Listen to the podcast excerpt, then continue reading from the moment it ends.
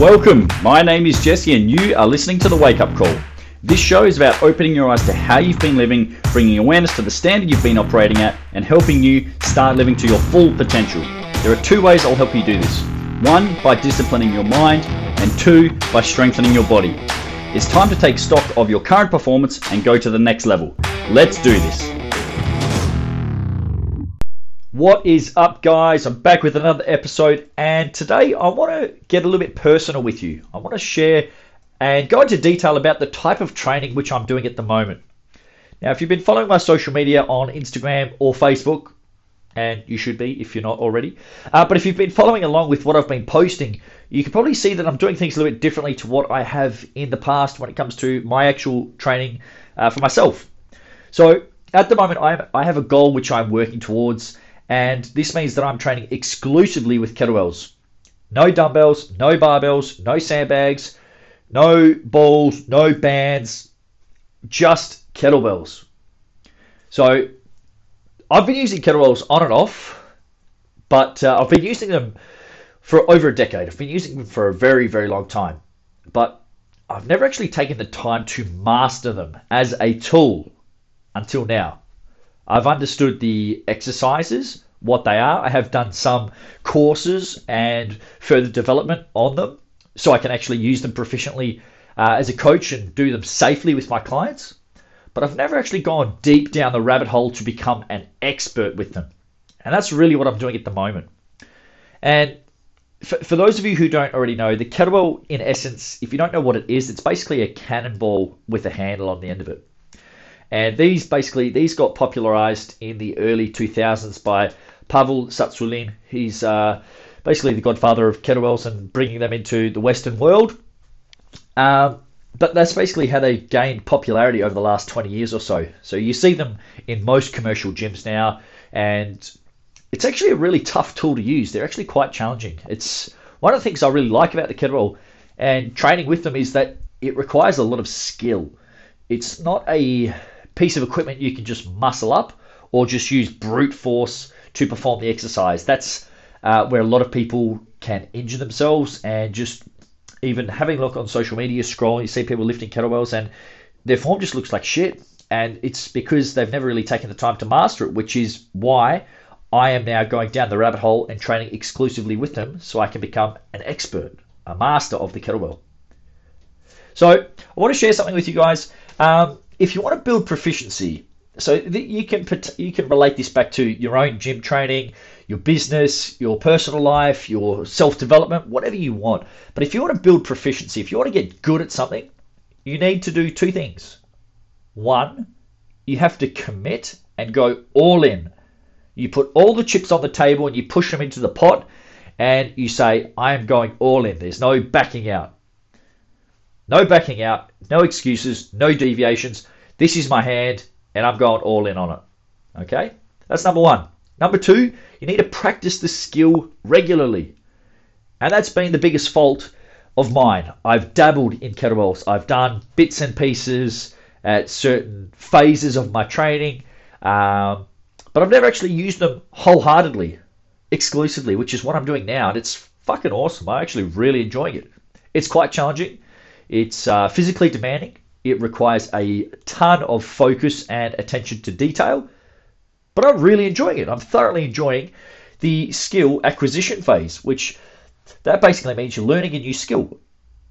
So what I do want to preface this is by saying if whenever you start something new, whenever you trial a new skill, a new hobby, a new whatever, most likely you're going to suck at it. Okay, that's that's just the way things are. If you've not ever done something before, you're going to suck at it. As you do it over and over again, you become more proficient, you understand the nuances of it, and you practice it, you refine it, and you improve. And that's basically what's happening with me at the kettlebell at the moment. I've understood these exercises for a long time, and I've seen them and I've admired them, but now I'm actually doing them. I've gone all in, and I've said, I actually want to get really fucking good at this. So I'm taking the time, I'm investing my effort, my energy, my money into actually improving this skill, this proficiency. All right. So if you want to become an expert at anything, you have to go deep.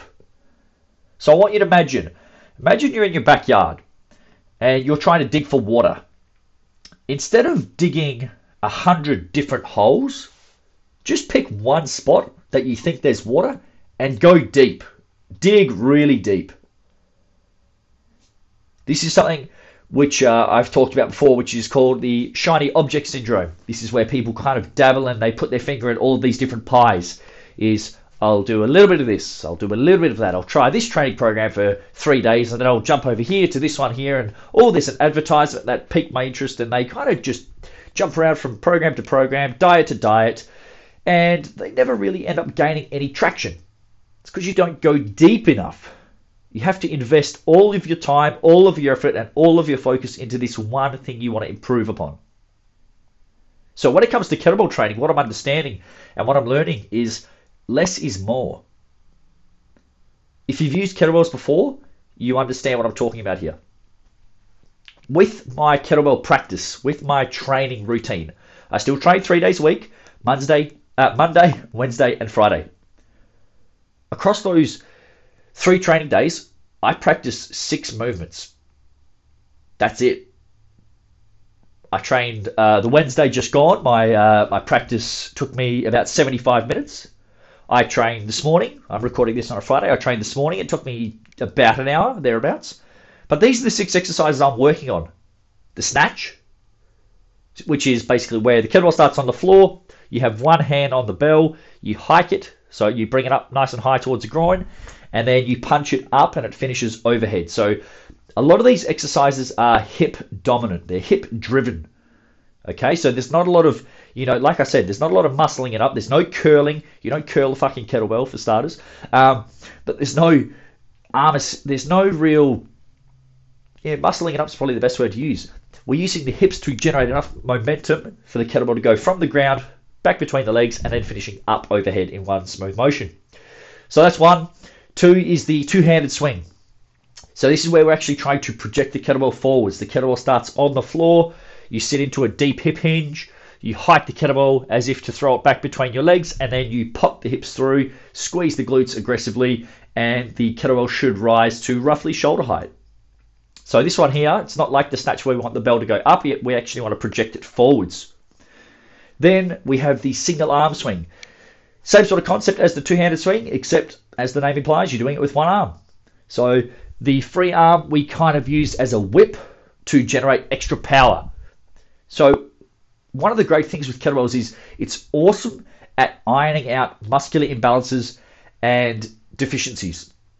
So if, for example, you're right-handed, because the majority of the population is, if you're right-handed and you never work your left side, or if you lift the weights based upon what your right is capable of and not the left, there's going to be muscular imbalances. The right side is always going to dominate, and the left side is always going to play catch up. So, using a single arm or a single leg, as you do a lot with the kettlebell, helps to bring those levels closer together. So, this is where it, it does, there's a couple of things here. It develops neuromuscular efficiency, it's a lot of it's a lot of big words there. Neuromuscular efficiency is where you can tell your brain to coordinate specific muscles to perform an action more efficiently. So if it's single arm swing, the right, you know, that kind of sets the standard for most people because they have a firmer grip and it just feels more fluid. The left side takes a little bit of time to feel as fluid. Initially, it might feel a bit clunky. Maybe the grip's a little bit weak, or maybe the hand position's a little bit off. And over time, when you practice it, when you refine it, when you take video footage and you review that footage, you can see what needs improving and you become more efficient. Okay? Number four, we have the Turkish get up. This is an awesome exercise. I really like this one. Um, it's very tough though. I find it really hard. Um, basically, the kettlebell starts on the floor and you lie on your side as if in, as if to be in the fetal position. The nearest hand grabs the kettlebell, and with two hands, so you grab it with the nearest hand, and the free hand goes on top. You roll onto your back with the kettlebell, and then do a two-handed press. So the kettlebell is facing up towards the ceiling. So, in this position, you are lying on your back with the kettlebell overhead, arm completely straight. You then go through a series of positions to finish basically standing up with the kettlebell. So one arm stays straight, holding the kettlebell the whole time, while the other hand and the legs maneuver you up to standing and then back down. So up and down is one rep. So the Turkish get up is phenomenal for increasing shoulder stability, core strength, and also improving muscle mass. So for hypertrophy, actually building muscle, it's actually really good because there's a lot of time under tension. Your arm that holds the kettlebell has to stay locked out, straight, for about 45 seconds. That's roughly how long one rep takes me. It takes me about 45 seconds. So imagine, you know, one repetition. This is not something you do for as many reps as possible, by the way. You practice one quality rep at a time. So that is another distinct uh, difference with the kettlebell. We're not working out here. We're not fucking smashing ourselves. We are not trying to get as many reps as possible. We are practicing good movement. We are learning the skill. We are getting in correct positions, or at least attempting to. So when we actually work with kettlebells, it's called, it's more of a practice than a workout. So if we're doing Turkish get up, uh, I had those on Wednesday. I did one each side for 10 rounds. So I did 20 reps total, 10 each side. That took me probably, I don't know, 20 minutes, maybe a little bit, bit longer. So you might think, oh, Jesus, that sounds boring. But like I said, this is a goal of mine. So in order for me to get really good at it, I have to spend the time to do it. There's no point me doing this complex exercise fast. That is not how you learn to be efficient. Slow, controlled, methodical. So that's number four. Number five, cleans. So uh, this is with two kettlebells, so double bells. The kettlebells are side by side, laying on the ground. You sit into a deep hip hinge. You grab the kettlebells, one in each hand. You hike them up high on the groin, and you pop the hips through. But instead of the kettlebells finishing overhead or in front of you, you keep your elbow close to your body and you punch up into the handle so you receive the kettlebells uh, in the rack, which is basically on the chest between the forearm and the bicep. So the kettlebells rotate around the arms as you receive them on the chest. So the hips drive the movement, and the hands are there basically to help receive the weight and hold it close to your body. And then the last one I'm working on is kettlebell front squat. So you need the clean to start the front squat. You do a clean, you got two kettlebells, one in each hand. You organize your feet in your squatting stance, and you have to squat the kettlebells, keeping the bells in the front rack. Very, very demanding exercise. Requires a ton of abdominal and core strength and also upper back. So this is an exercise. Uh, I do my front squats with 24s. So a pair of 24 kilo kettlebells clean, hold them in the rack, and then you got to squat. And it's a very upright squat. You got 48 kilos on the front of your body. It wants to pull you forwards and down. You have to resist. So there's a hell of a lot of upper back, those postural muscles and core to prevent that forward lean. And that, that, that's really all I do. Across my training week, six exercises. Snatch, so that's single arm exercise. Two handed swing, really power driven. This is, you know, posterior chain, hamstrings, glutes, a little bit of low back, We've got the single arm swing, which again works that unilateral movement, left arm, right arm, anti-rotation, so you're preventing that that that kettlebell pulling you across or twisting your body. Uh, Turkish get up, whole body movement, laying on the ground, get up and get back down, and again unilateral single arm cleans. That one requires a little bit more skill, and you have to kind of loosen the grip off to get into that rack position. And this is where I'm talking about that muscling up. If you overgrip the kettlebell during uh, doing these exercises, you're not going to finish it as effectively as possible. So this is where it requires your attention. It, it requires your focus. On the cleans, the wrists should be straight and you should be able to finish nice and tall. So, like I said, there's no we're not curling the weight up. We're using the hips to generate enough power, and the elbows stay tight to the body so the kettlebells rotate around and go up into that rack. Okay, and front squat, very, very demanding, as I just kind of mentioned there.